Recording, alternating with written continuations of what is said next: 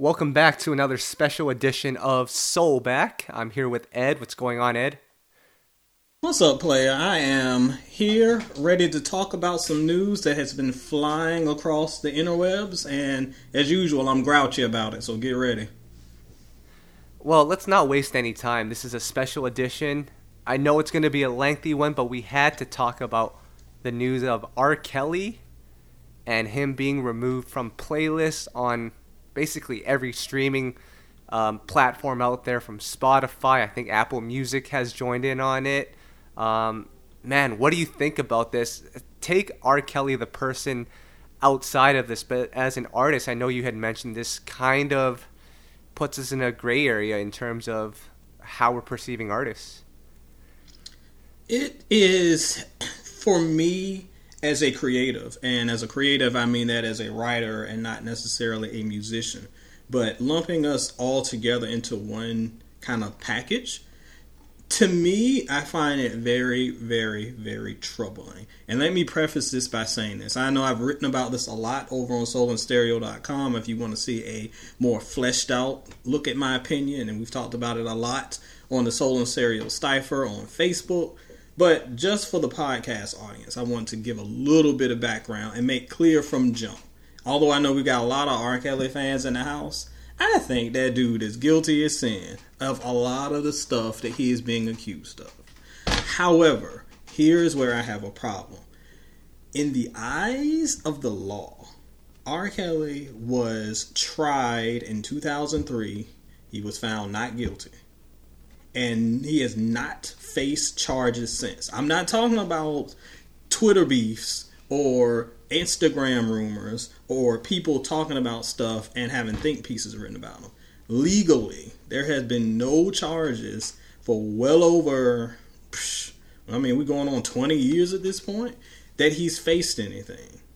So at this point, to remove him from playlists is an arbitrary move. And I understand what Spotify is doing because this is a good PR move that doesn't really affect their bottom line. So, to be clear, they're not removing him from everything. You can still go to Spotify, whatever, and search for R. Kelly songs. But if you go to those playlists that are curated, that is like new music and summer playlists, his stuff won't be included there. And I understand from a PR perspective if they put it out there, it looks like they're supporting him. And by taking it off, it looks like we're taking a strong stand against him.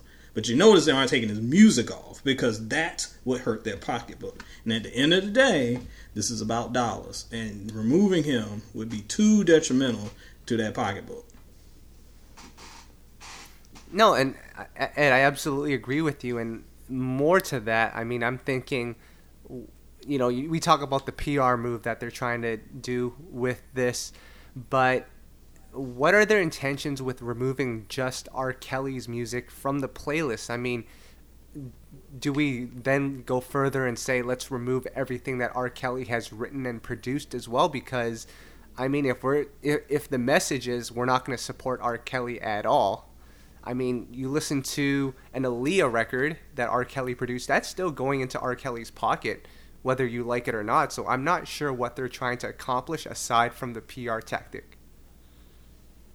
Well, that's exactly what it is. And again, it proves as a PR move. And there have been a lot of blowback for me talking out about against it. And the reason why I'm bothered by this is because yes, we're just taking off his songs, but if we're going to do this, we have to go all in because an R. Kelly produced record is the same thing as an R. Kelly song, as the same thing as an R. Kelly feature. He's still getting money if it's popular. If we don't want to promote his material, then I believe I Can Fly gotta go. As Your Best Remix gotta go. Fiesta gotta go. Because it's all doing the same thing.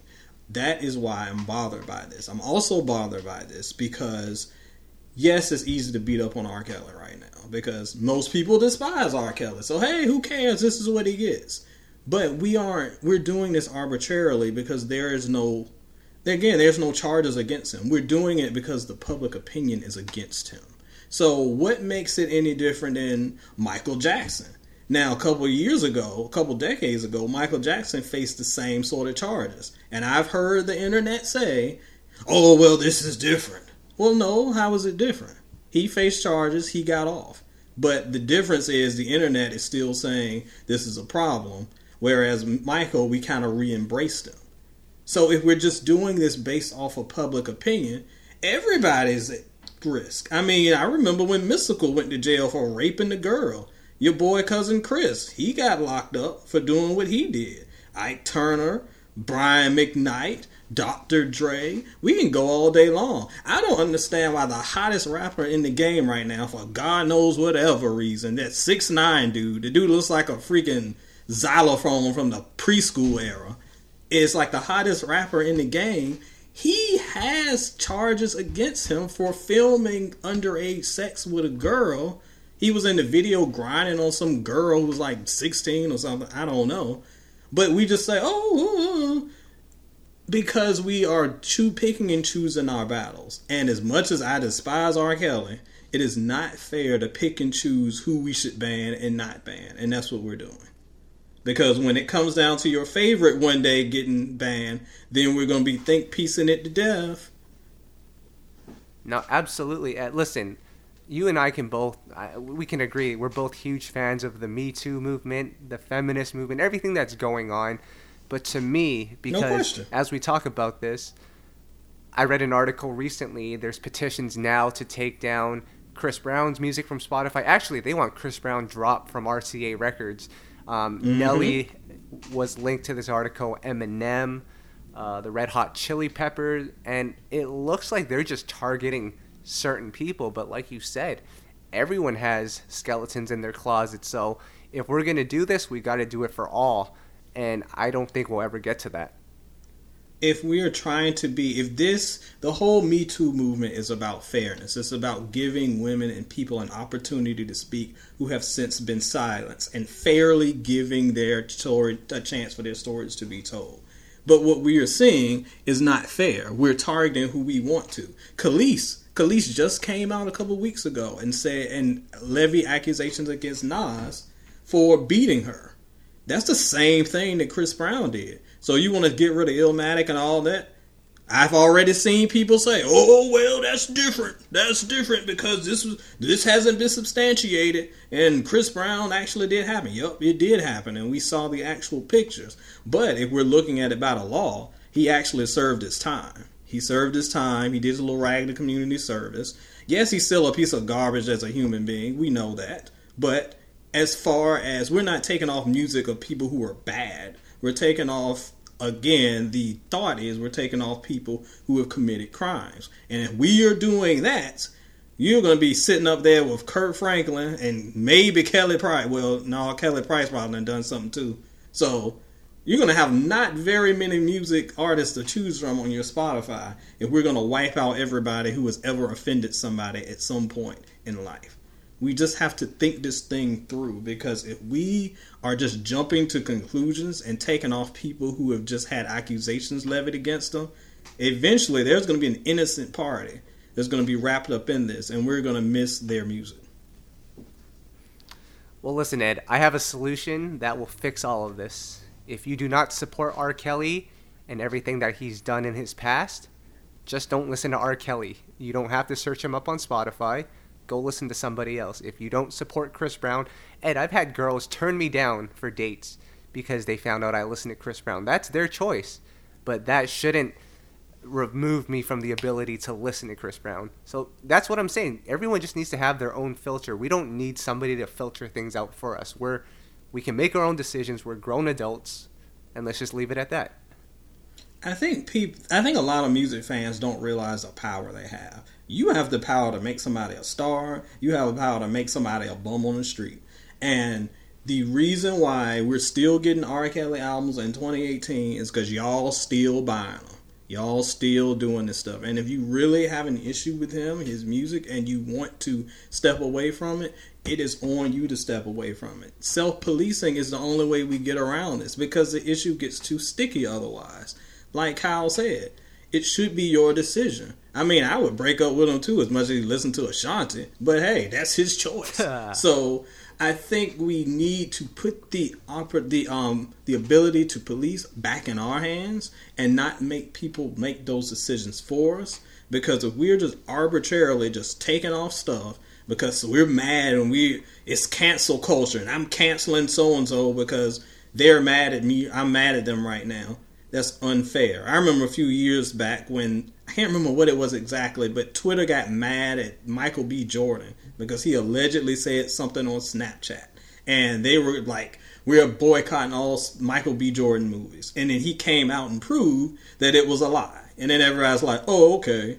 Come on now. Like, we cannot let public opinion and those type of things justify somebody's career. Again, R. Kelly is a piece of garbage. I believe that in my heart of hearts and soul of souls.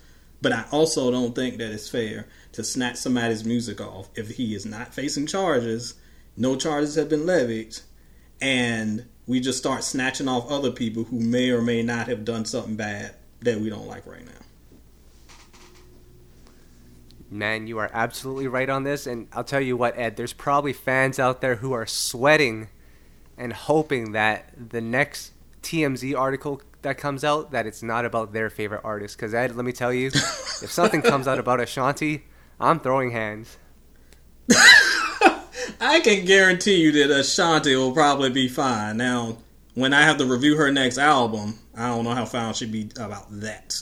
That'll be a different discussion, player no, that will definitely be a, a, different discussion. Is there anything else you want to add to this R. Kelly fiasco that's going on? I mean, you know, it's gone to the point where now you cannot find his music on various um, Spotify playlists. I mean, it's crazy to even imagine that because he was such a pivotal part of 90s R&B. Imagine going to a 90s R&B playlist and not finding R. Kelly on there. As much as I hate the guy and all that he's done, allegedly. Um, that's just a weird thing to see. I think it's it's hard for the it's hard for the culture. And again, I have said, and even personally, I'll be honest with you, I really don't care that he's off the playlist. Personally, it doesn't hurt my feelings.